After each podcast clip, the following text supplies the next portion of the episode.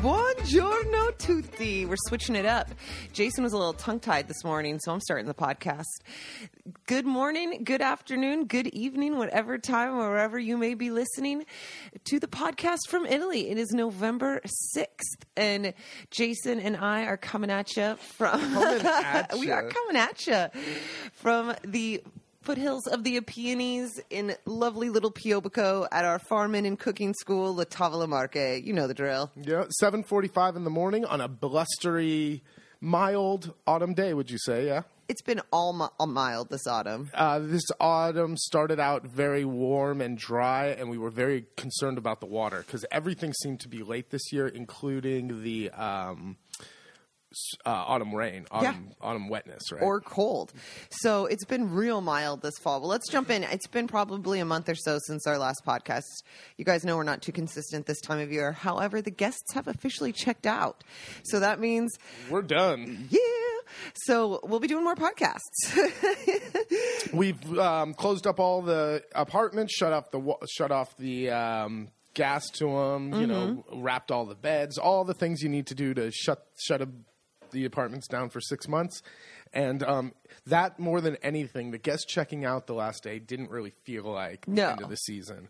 Um, now it does because we've moved furniture in the in the kitchen and in the um, sala, so we've kind of put the um, got rid of the giant table in the kitchen and just kind of set everything up for winter for us for the next almost basically six months until the next guests arrive.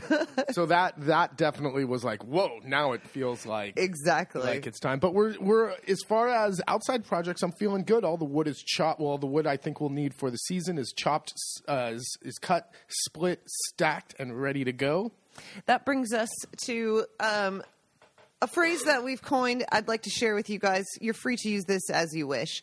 As we were doing this big wood stacking project, because we ordered like ten We, we we- thousand. yeah, yeah. We I went, know we, we talked about it, last but time. It, it all came long, meaning big, long pieces about a meter forty, to which we had a chainsaw down to usable pieces for the um, fireplace, and then anything that was too big, we have to split and then restack. and then restack. So we've been doing this project together, and we were saying, "Don't gaji this, don't gaji this." And do you want to explain what that means, Jay? So yeah, we've turned now. Dr. Gaji is our adopted papa, and um, he's a wonderful man. But we've turned his name into a verb, meaning Gaji. When you do a project with Gaji, it is little, little to no planning and not very efficient. No.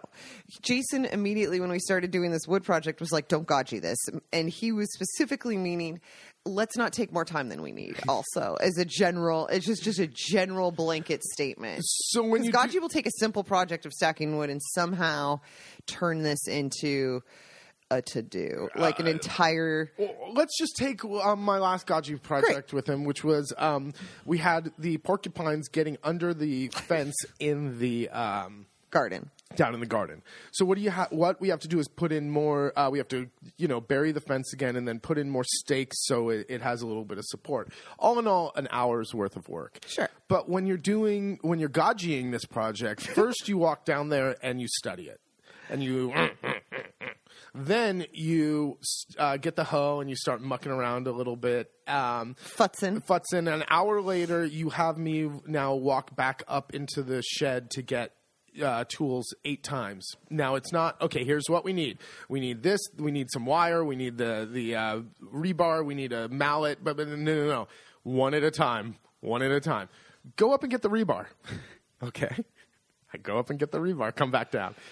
Ah, yeah, yeah. We need the uh, wire. We need the baling wire. Okay. Go and get the baling. so now I've tried to head him off at it. What do we need? What do we need? And I'll try to gather stuff together. But it always remember this is a man who's retired, and this is what we're doing this today. He's got nothing but time. Whether this project should take an hour or if it's a big project and should take all day, this is going to take all day. we also like to call Gaji grande time waster. So luckily we did not gaji this project. We had I had all the things I needed, my Yep. my splitting maul, my wedge, all the Extra gas. all the gas I needed, all the chain oil I needed, all the tarps are ready, all the cord to tie uh, down the tarps once we're done. We were ready to go, and we busted it out. We're done. I'm looking at beautiful stacks of wood right. I it looks very very nice. I do. It really does. It really does. So just remember that. Don't gaji. Don't gaji your stuff. Yeah, when you're going to go do your next project, have a plan. You know, get all the tools at once. Be efficient. Clean it up and be done. Move on. oh my gosh. Uh, we are in the midst of truffle season Yes. right now. Um, truffle season started on the first of October. And For white truffles. white truffles. Did we talk about this on the last podcast with No. people coming by? Holy crap! So the first two weeks of, or sorry, the first week of truffle season was a zoo out here. Um, it is all the old guys trying to get. I mean, truffles, white truffles cost a ton of money This year it's 2,500 euro. not cheap. So um, you can make a lot of money in a day. So these guys try to beat each other to the punch. So we had a our road seldom sees five cars a day, um, and it sounded like there was a rally going on down our road. First off. Um, all these guys drive these old Fiat Panda 4x4s. And when you think 4x4, don't think of like a truck. This No. is a tiny, tiny car. It just has four wheel drive. Now, they're great It's like a shell of a car. it's a go kart. It's a beefed up go kart um, with a Fiat badge on it. Um, why they love these cars is they're very light. They only weigh about 600, 700 kilo, and they have four wheel drive, and they can climb up any hill. Um, you think Mud, that mud? It doesn't matter. You think that a big, big like Land Rover or a bit something like that would do it better? Absolutely not. Those cars are much heavier, and this thing, it's just like a little dune buggy It just go-kart. up. It just Mm-hmm. goes up the hills. It goes through mud, anything. So they love them. And these used cars, you know, from the late '90s, command a huge price on the used market. Anyway, since they have such tiny little motors, they have like one one liter or 1.2 liter motors. To get any power out of them, you've got to kind of wring them out. You got to kind of rev them through the gears. Now, when these guys are coming through at 3:30, 4 in the morning, and they're in second gear, it sounds like they're in your bed with you. And all I want to do is open the door and scream at them, shift the car into third. Please just shift the car into third because it wouldn't sound it wouldn't have that piercing sound at 3:30 in the morning. No, it happens all day long. Gaji used to be so similar, and he used to have a muffler problem too. These cars are so notoriously loud the way they're driven, and it has been, yeah, just it's the traffic and noise out here from the uh, regular hunters to the truffle hunters. But let's go back to that uh, three thirty four in the morning. So we have this one guy who comes by at about three, three thirty in the morning. He will park um, where I kind of down by uh, Along the road. around the road, but he will walk right past our window to our little. We live in a little casetta, a little house, A little cottage house. cottage that's uh, ten meters from the main house. It's separated by the walkway. Um, but he will walk around between the chicken coop and us, and it's right next to our bedroom window, like right near my head. And at three o'clock in the morning, you don't think that there's hunters out there. It's pitch black. There shouldn't be. You're not doing, and no one in um, the woods or a city street at three thirty in the morning is doing any good. So I Ashley wakes me up. Sh- We think it's it's Ladri. It's it's. I don't think it's a thief, but I'm just like someone's out there. and Someone's out there. Not supposed to be anyone. And it's like you can't you can't walk past someone. They, he can walk around and just walk the driveway, and that'd be a lot different than walking There are right so past. many entrances into the woods. We live on the edge of the woods. Like, just go by where you parked the car and go in on the other side of the river. Like, there's so many passages into the woods. It's crazy. I don't know why it has to be right by our window. So um, the other day, uh, a couple no, actually not the other way. Now, Wait, can we tell ago. them what you No. um, then a few weeks ago, I see the the uh, Carabinieri Forestale. So like the the forest service, the for um, what do you call them in the uh, what would Yeah, Forest? Service. The forest, the Carbonary has a division of like a forest service who protects the woods and Or and like the Rangers. rangers. There you go, park ranger kind of thing, because this is protected area. And I see him on the road, and I stop him and I go, "Hey, just out of curiosity, what is the um, Law. law for hunting? When did truffle mushroom? When does it start? When are you allowed to be out there?" And they said five thirty. We'll give him a break. Like if people start coming around around five, it's not a big deal. But five thirty is when it when you can start. I go, okay. I have people at three o'clock in the morning like just everywhere. And they go, "Really? Where? What's the nu- Oh What's my the God. number plate? What car is it?" And it's like, "Whoa, whoa, whoa, guys! Snitches get stitches." All I'm saying is that I got people walking, walking. Jason's like, I'm not naming names. I'm not naming names. I got like, can you just tell us about the car? Can you tell us about the car? We'll, Yeah. we'll figure it out by the car. I got people tromping past my window, scaring the crap out of pe- out of me at three o'clock in the morning. Plus, I have people here who aren't who are going to think the same thing. Guests aren't going to. No one's out at three in the morning doing anything good. So they're like, "Oh, okay, okay. Can we park and can we They got hide?" super they got excited. really ac- excited. Can we hide in your driveway? hide the car. One, a couple of mornings to see if we can catch these people. I'm they like, were gonna they were gonna do some stings. yeah, I'm like, do whatever you want, Stakeouts and man. stings It's at our house. Do whatever you want. Just, just They wanted our WhatsApp number so they could give us a heads up so we knew they were coming. And it was just so funny because I felt like you could tell they came by the next day and, or called the next day too. But I was like, you can tell this is the biggest break they have gotten in, I don't know, years. And they're. I, I doubt anyone talks to these guys know. or gives them help at all. I'm not. And we're not uh, telling on anyone. We're just like, dude, come on, three thirty in the morning, pick a different spot. And the they, I feel like they went back to their little office in Piobico and Plotted. like plotted it out, had like drew a map of our house. And so now we're buddies with the uh, Forestale. Every time they pass, we uh, they wave at me, and I don't think they caught anyone because no, neither do I. Those guys, those truffle hunters, the hardcore ones, were here for about a week, and then there's nothing out here. Um, No, so the season started really strong and then has petered off. The thing, um, we just did a bunch of truffle hunts with the guests. And one thing, though, to keep in mind is later in the season this year now they're starting to be smaller um, because of the lack of rain and everything as well. And um, however you could still have a small truffle that's aged properly in underground and it'll be more prophymatic than a bigger immature truffle. So um, size doesn't necessarily matter and uh, for the people like to like for the mar- for the restaurants in the market, you they want to don't see the big boys. In fact, when I buy the truffles from the guys coming out of the woods, they sell me the little like walnut and smaller size Mm-hmm. ones because the r- restaurants don't want you know those small little ones. They want the big ones. They look better, but Mm-hmm. the small ones can, like Ashley said, can be more prophymatic. It's all it's all a ruse, man. It's all a made market. It's nothing. Nothing coming out of that woods should cost twenty five hundred euros a kilo. Absolutely nothing. It's like De Beers it is crazy it's a it's a it's a fabricated market mm-hmm. because you because we think we should pay that much money that's why we pay that much money if everyone stopped tomorrow they'd cost what a porcini cost which is like 15 20 euros a kilo jason's not a i'm not a fan i'm not a fan but you guys are and we just got done with our truffle um, workshop which i think went really really well It everyone did. had a great time. it was time great. It was really cool because the first kind of truffle hunting experience we did with them was went to our friend Roberto's Agriturismo, and he has a cultivated truffle farm. And um, I think there must have been well, some. what does that mean? Because people might think say. that you plant them like rows of corn or something. no, you don't plant the truffles. Well, actually, you do. What you um, inoculate. you inoculate them. So you start the trees and you plant the trees. I think it's five meters by five meters apart. So there's plenty of space um, in between. And at the root of the seedling or sapling, whatever it is, um, you put a tiny piece of truffle into the root to help it grow. Now, here's the amazing part, and this is where Italy is still Italy. And now you wait f- f- f- 15 years for your first chance to hopefully find and harvest truffles. These are long term commitment people out here.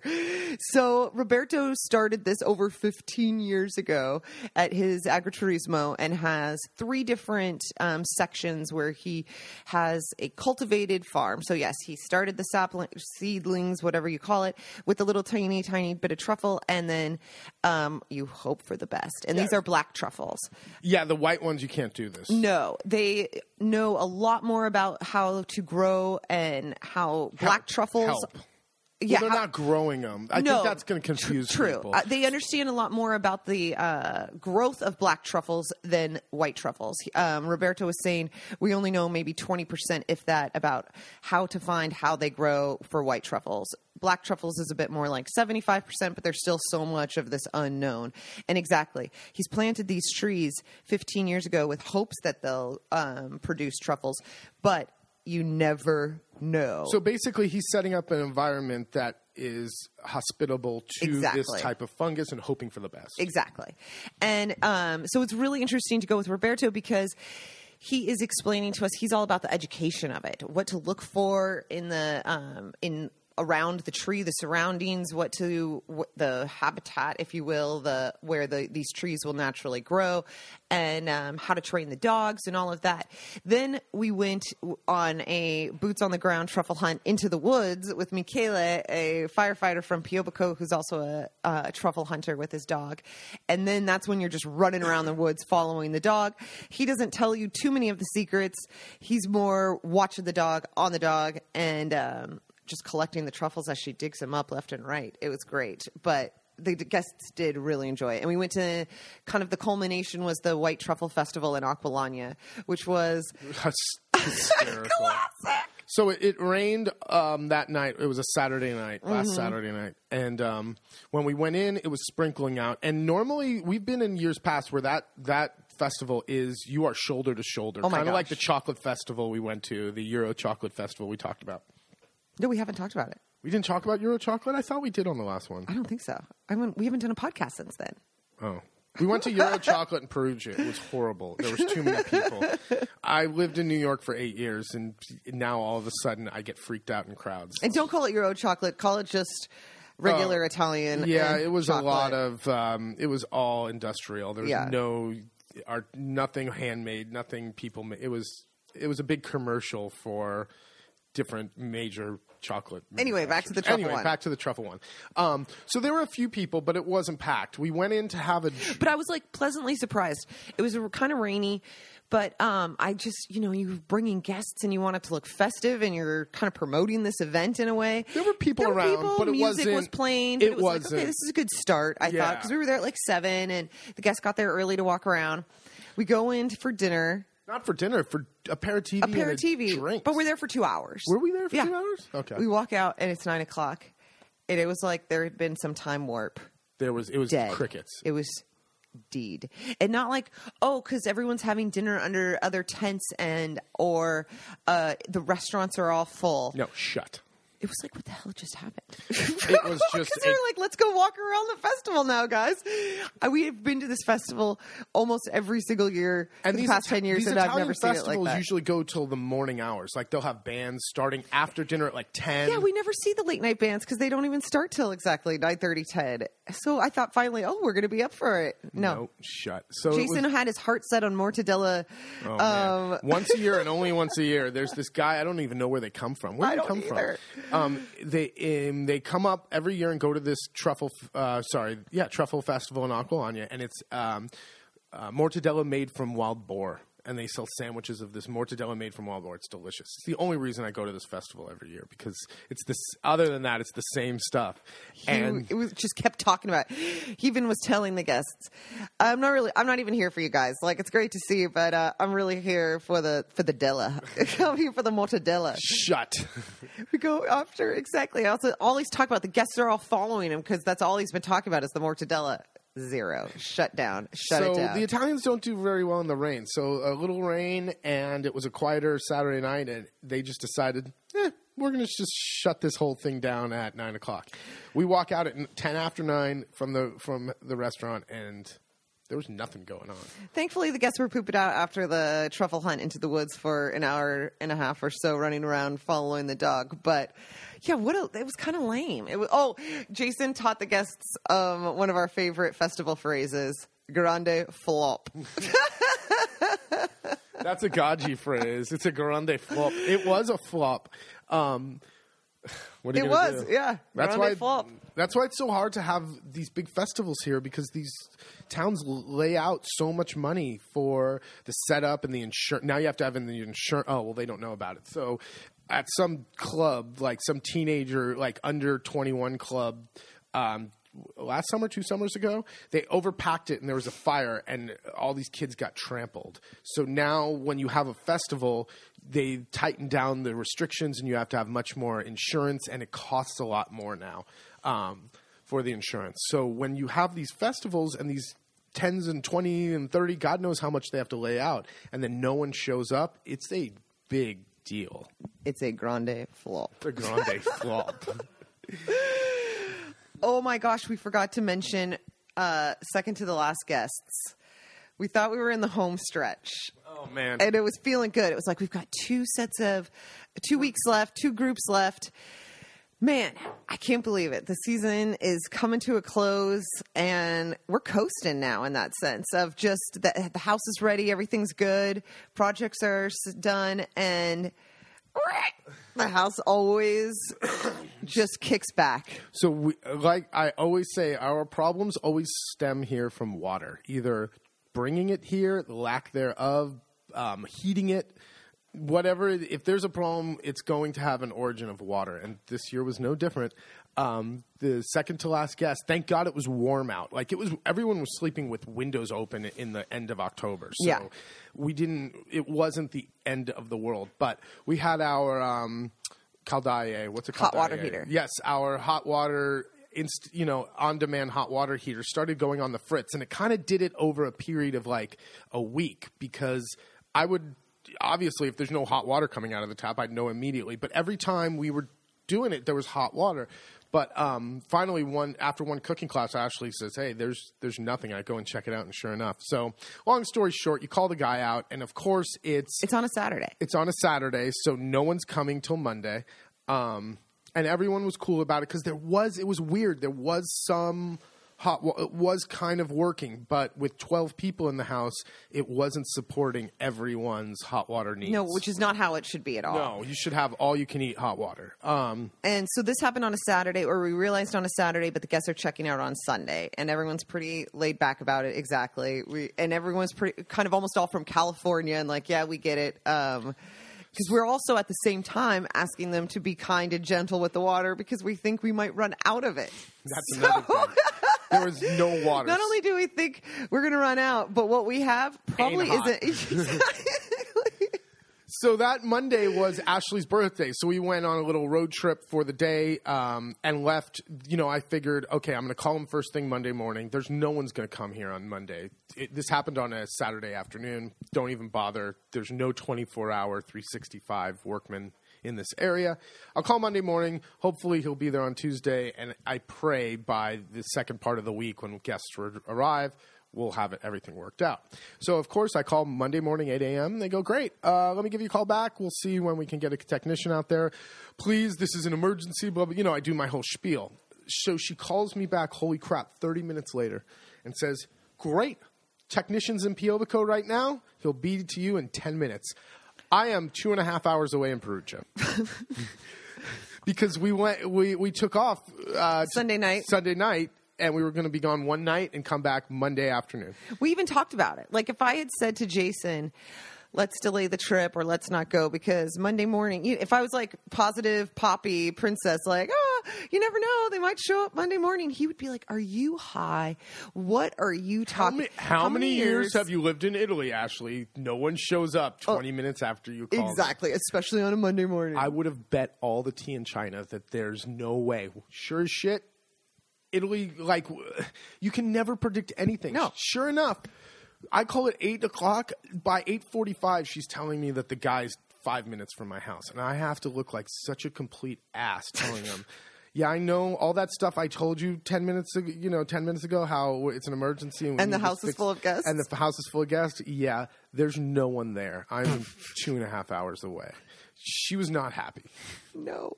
Then Jason has to stave off a slight panic at freak out attack.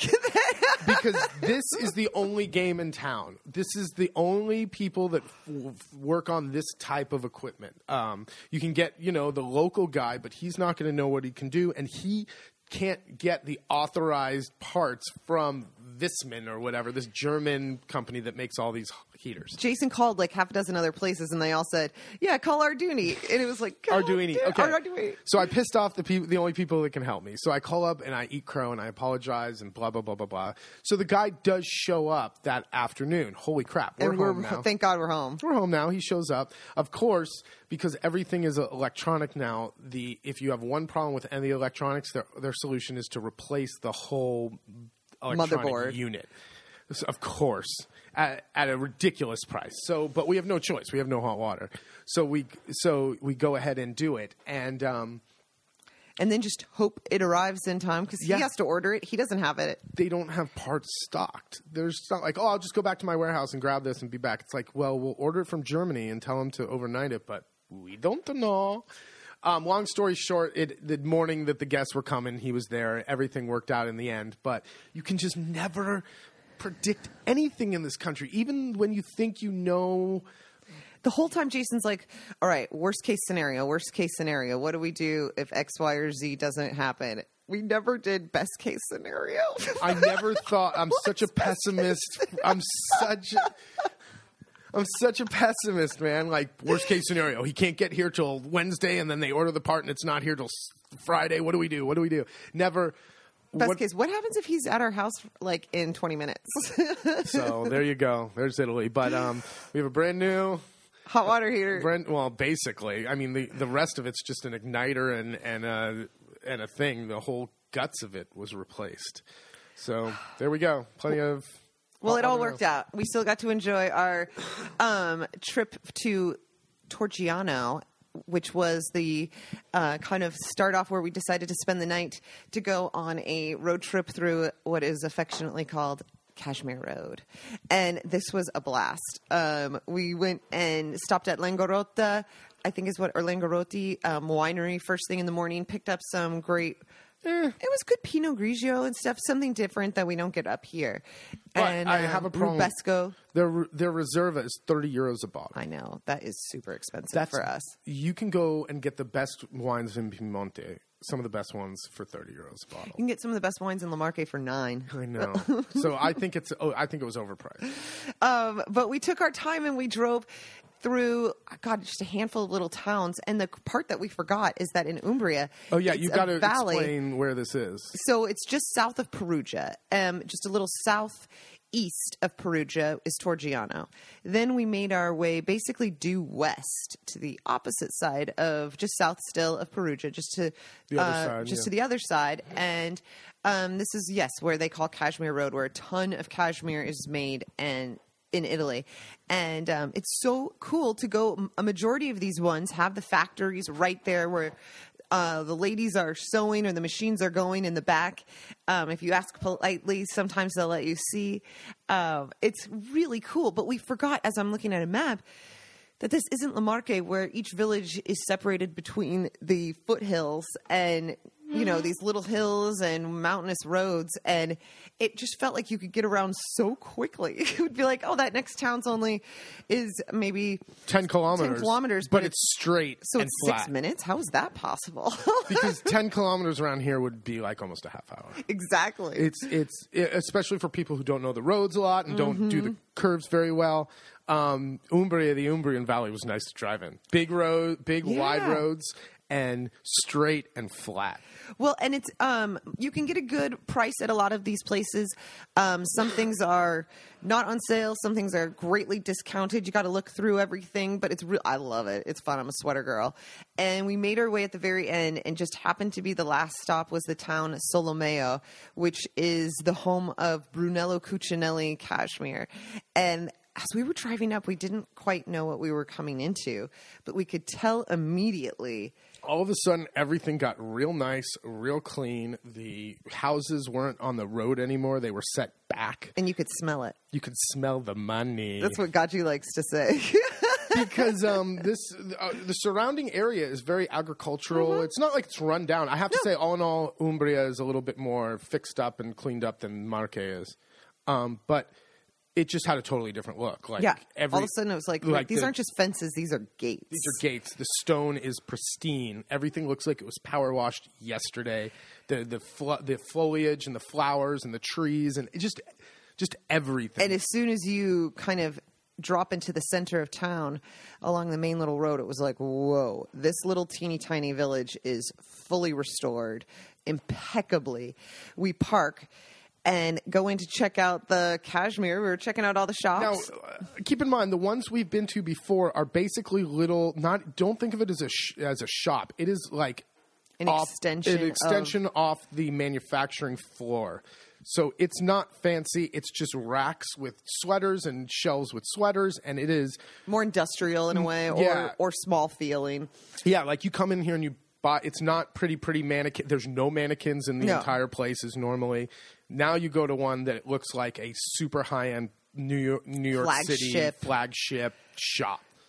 And talk about you could smell it. when Oh you my walked god! in. So we didn't really understand. Like we knew this was nicer, right? Yeah. But um, cashmere's And I knew there was a reason we hadn't gone before, like that it was more expensive and like I don't know, this is gonna be a little out of our price range, but let's check it out. Who knows? who knows what you'll find. There was nothing in there under two thousand euros. It no, was- the first sweater I picked up was yeah, I think four thousand, and I thought, oh, put this back real gentle. I'm surprised they let us walk in. To be quite honest. He kept saying that. He kept saying, "Why weren't we were offered coffee?" Yeah, they didn't offer us coffee. I noticed other people were being offered coffee. We did not get offered coffee. Um, it was a big store. It was two levels. It's huge. The men's department was stunning. This the stuff is absolutely stunning. But my question is, what other than the name? I get that. I get the name. But what makes that sweater two thousand and the ones we're looking at two hundred? I don't know. is it that much of a quality thing? Because I'm, I went to the back and saw people hand making sweaters at, At the the, other other places. I know mm-hmm. there's people they're at much nicer like Stations. stations. Their stations are all made of wood and antique, and they're gorgeous, and they're in the they're like animals at the zoo. It was a giant glass windows, so you could see Floor like, to ceiling. floor to ceiling, and you look at, and there's eight people sitting there sewing um, with like old school sewing machines. But you go to the other ones, and there's people sitting there sewing, but they're have more like they're doing the same thing, but it's just not as what. It's just more industrial there. I, yeah, I don't know. He's got it together. So this Brunello Cucinelli, look him up. Interesting guy. 1985, to, he'd already been doing cashmere. I guess he's credited for adding color to cashmere instead of uh, like just camel and black and stuff to really add a lot of the Italian colors to it. Anyway, he took the tiny town that I think he must be from, Solomeo, and decided to completely restore it. It's a Borgo at best, a hamlet, let's call it, not a village. Um, It's so ingenious, though. And- you realize no one's going to come to a rundown central Italy town to spend two grand on a sweater. If you're coming to this town, it's got to look like it should come from there. Every corner was decorated for Halloween and fall. Like Jason was mentioning, there's the um, it's all set up not like a campus, but I guess you could call it that because they do have classes and stuff there.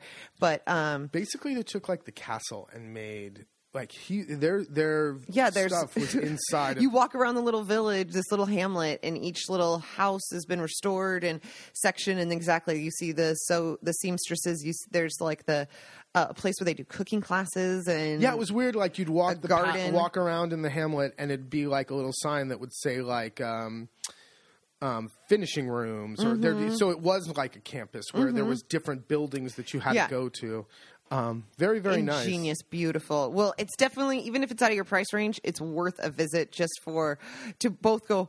Holy shit! How much does that cost? And just to kind of take all in like the extent of the work put into that place. And we were not this place. This was a Monday morning at eleven o'clock in the morning. It was not empty, and No. people were buying stuff. Yes. which is why we didn't have. That's why they had the coffees, and we didn't still have can't go. coffees. You know where they'll give everyone coffee and popcorn? Les Schwab. My grandpa. I don't know if we ever told this story. Her grandpa would Ashley's grandpa. I love this guy. He would tell her, "Hey, you want to you want to go get coffee?" We'd be like, "Yeah, let's go get a cup of coffee." He wouldn't take us to the Or little and he'd say you forgot the other combo because you go, or do you feel like some popcorn? yeah, and you'd be like, sure, but like whatever, whatever. Okay. Get in the truck. It's not he like he's taking us to the local diner where they know his name, or the coffee, or the donut shop, or the what. He takes us to the tire place Called The- Les Schwab. Called Les Schwab because there they have a popcorn machine and a coffee maker in their waiting room, and For free. for free, and that's where you go. So he takes us to Les Schwab. We're like, do you need to do something with your car? He's like, hell no. They make the best coffee in town. it's like, oh my God. And they all are just like, well, they sure knew his name They knew. Oh, here comes the guy who just eats the popcorn Here and drinks comes the coffee. Leroy. anyway, we're off topic. So it was a beautiful, beautiful. It was a really nice trip. It was a beautiful day out, and um, yeah, and I love being able to, when we get the breaks and stuff, to do these little trips within Italy. We forget sometimes that something like this is only two and a half hours away. It could be just a day trip, but it was really nice to extend it slightly and just really enjoy ourselves. and keep in mind when cashmere, you have a, uh, you probably have an idea of cashmere costing like hundreds and hundreds of dollar euros, dollars a sweater. But remember, just like the prosciutto and the salami, when you go to the place where they make it, the prices aren't exaggerated. So most of the sweaters that we're buying at these places are like 80 euros. 80 to 100, 130. 30, yeah. Definitely. But you're seeing where it's made. It's not just like it's a, you know, don't get me wrong. I love J. Crew or something, but it's not just a J. Crew sweater with stamped on it. You have no idea it's coming from some factory, God knows where. and you see the bolt you see the bolts of Mm-hmm. of yarn being made into the sweaters and you see that it, it's 100% cashmere not I mean, it feels really soft. I can't get any. I am not a big enough boy to have a I cashmere try sweater. every time, but I got a hat. no. I know you got a hat. I got a hat. That's another thing. I was looking for a hat. I was like, maybe I can get a hat at this, the Cucinelli super Uh-huh. swanky one. And I go over and look at a hat. It was 220 euros for a like- ski, like a skull cap ski hat. I was like, Jesus. He's like, "We need to here. leave." We need to leave. but we're excited. We're getting ready to start. We're planning our Christmas uh, tree hunting trip where we'll go up north to the Alps, hopefully get a little hockey in. And um, I was thinking about going. It's just kind of wild. I grew up in Washington State, and the same drive up to the Alps is less than going from Seattle to Spokane or to Eastern Washington. That takes like a five plus hour drive. This is about that. And that we're still just in Italy and we're making it up to the mountains. Every well, every It's because it just it makes. I, sometimes I was thinking it sounds so like fancy. Oh, we're going to the Alps, but no, it's, not. not that far. um, they do not have. We love. We're still American at heart, even though we've been here twelve years. I'm very. When you look at me, I'm very American. So we need a Christmas tree, a big. Big ass Christmas tree. We've talked about trying to get them around here before, where they'll they'll get you a live tree, and then I want to just take the chainsaw and cut the uh, cut the root ball off right in front of them at the at the nursery and and have the, their mouths drop. But um, they don't do Christmas trees like big ones. You can go to the like coast uh, like Pesaro or Fano to the big um, box Nursery. stores, but they'll have like little ones like a meter, like little fun ones. Like what you'd be like, oh, that's good for a kid's room. Like that's just a fun one or decoration tree, just a simple thing. but I want a two plus meter like the Proper. proper Christmas tree. So we go up to the I want to deck the MF and halls. so we go up to the Alps, and up there they're giving them away. They're so cheap. I can't believe it. A giant, beautiful, gorgeous, huge Christmas tree is like thirty bucks. Mm-hmm. so we're gonna go up to. We got two last year. We're gonna get maybe three this year. I don't know. Well, who who knows? Who knows? Who knows? We might just fill the van with Christmas trees. Do a side business, start selling them here. Someone said we should start our own Christmas tree farm. You know, it's like, No. oh, um, Sounds that's I know it's sounds crazy. like starting a truffle farm. Fifteen years later, Exactly. but that'll be a blast. yeah. Um, it, all the Christmas markets start up at the end of November, beginning of December. Um, we head up there and we do. Usually, we do like Vipiteno. If you look at a map, the uh, more on the eastern part of the of the Alps, not above Milan. Alto Adige or Südtirol, depending on what you want to call it. Kind of uh, Trento, Bolzano, Vipiteno, Bressanone. Bressanone, Vipiteno, up there, and then on the other side of the that mountain, I forget what that mountain's called. This year we might go up into Aust- Austria, Österreich, a little bit because um, I want my schnitzel with knödel. Yeah, with uh, Spatzel. I can never Spatzel, Spatzel. I, don't never. know. My, my our, of course, our pronunciation is terrible. But the little noodly dumpling things that we thought we thought they'd have them up up in the Italian on the Italian side, but of course, it's just like around here, very localized. You have to go onto the other side They're of like, the oh border. yeah, we know what you're talking about, but no, they're not from here. It's like, damn it! So we'll have to go up there just for um, schnitzel and So I can uh, eat my way through Austria. yeah. Plus, I like I like Austria. It's really pretty. I do too, especially this time of year. So getting ready. To, the house is already starting to be flipped. Like we said, the wood is stacked. Getting the winter uh, travel plans underway. The last uh, truffle festival in Acqualagna ended this weekend, or is it one more day One next more. week? And that's the last one for the season, and then it's gets kind of quiet until Christmas holiday starts. Yes, but I've noticed Italy is starting earlier and earlier to decorate for Christmas. Yeah, this year it's already out. It, they're starting right now, like beginning of November, because of course they don't have Thanksgiving, so there's not an in betweener, um, and they don't really do Halloween. But um, yeah, I've noticed it's they're starting to hang lights. They're starting to get ready. I don't know when they're going to flip the switch, I, but. I, Gaggi already brought you already brought panettone, and we gave it to the guests on our quiz night, and everyone loved. We were like, "You guys, this, I'm no, sorry, it was a Pando- Pandoro. Pandoro, but it was so funny because he brought one over and he just tries to. I don't know if he's trying to secretly poison us with panettones and stuff. Like he wants us to get fat. If he brings it over because he wants to secretly eat it here with us, or if he just wants to get it out of his house. I think it's a little bit of all three. I do too, but we didn't want it in our cupboard because we know we'll eat it or make French toast, and there's no, we don't need it right now. no, the Gaggi, it's um, Gaggi's a doctor, so a cardiologist, so the, his patients bring him shit all the time, and a lot, of, especially around this time of year, it's going to be some kind of cake in a box, whether it's Pandoro or Pandoro is think Cake of, in a box. think of Pandoro is uh, golden bread. It's just think of like this just sweet, light Almost pound the- cakey. pound cake, but like the consistency in your mouth of like a marshmallow. It's so soft. It's it's delicious and horrible good and gross at the same It's time. It's weird, but we were like, okay, we we were doing this quiz night, and it's just a simple hangout night. Let's share it with the guests, and it was so funny because we were like, we would never ever serve this normally, They ate but it all. everyone loved it. Ate it all. You warm it by the fireplace and dump a too much powdered sugar over it. It was great. So yeah, he brings them over because I, I think he doesn't want them in his house. So um, before we start wrapping it up, because do you have anything else you wanted to add? Nah. Um, I want to do a big announcement on here that we do have dates and some information online for the first advanced cooking class. This is the one that you guys have been waiting for. This is for returning guests only. Just scroll down. And um, we're going to be doing it in the fall. It's going to be September 2nd to the 7th. So, five nights, the advanced class, and it is all about uh, taking what you've learned before and building on it. So, if you've been here before, you remember FOSSA, you remember balancing flavors.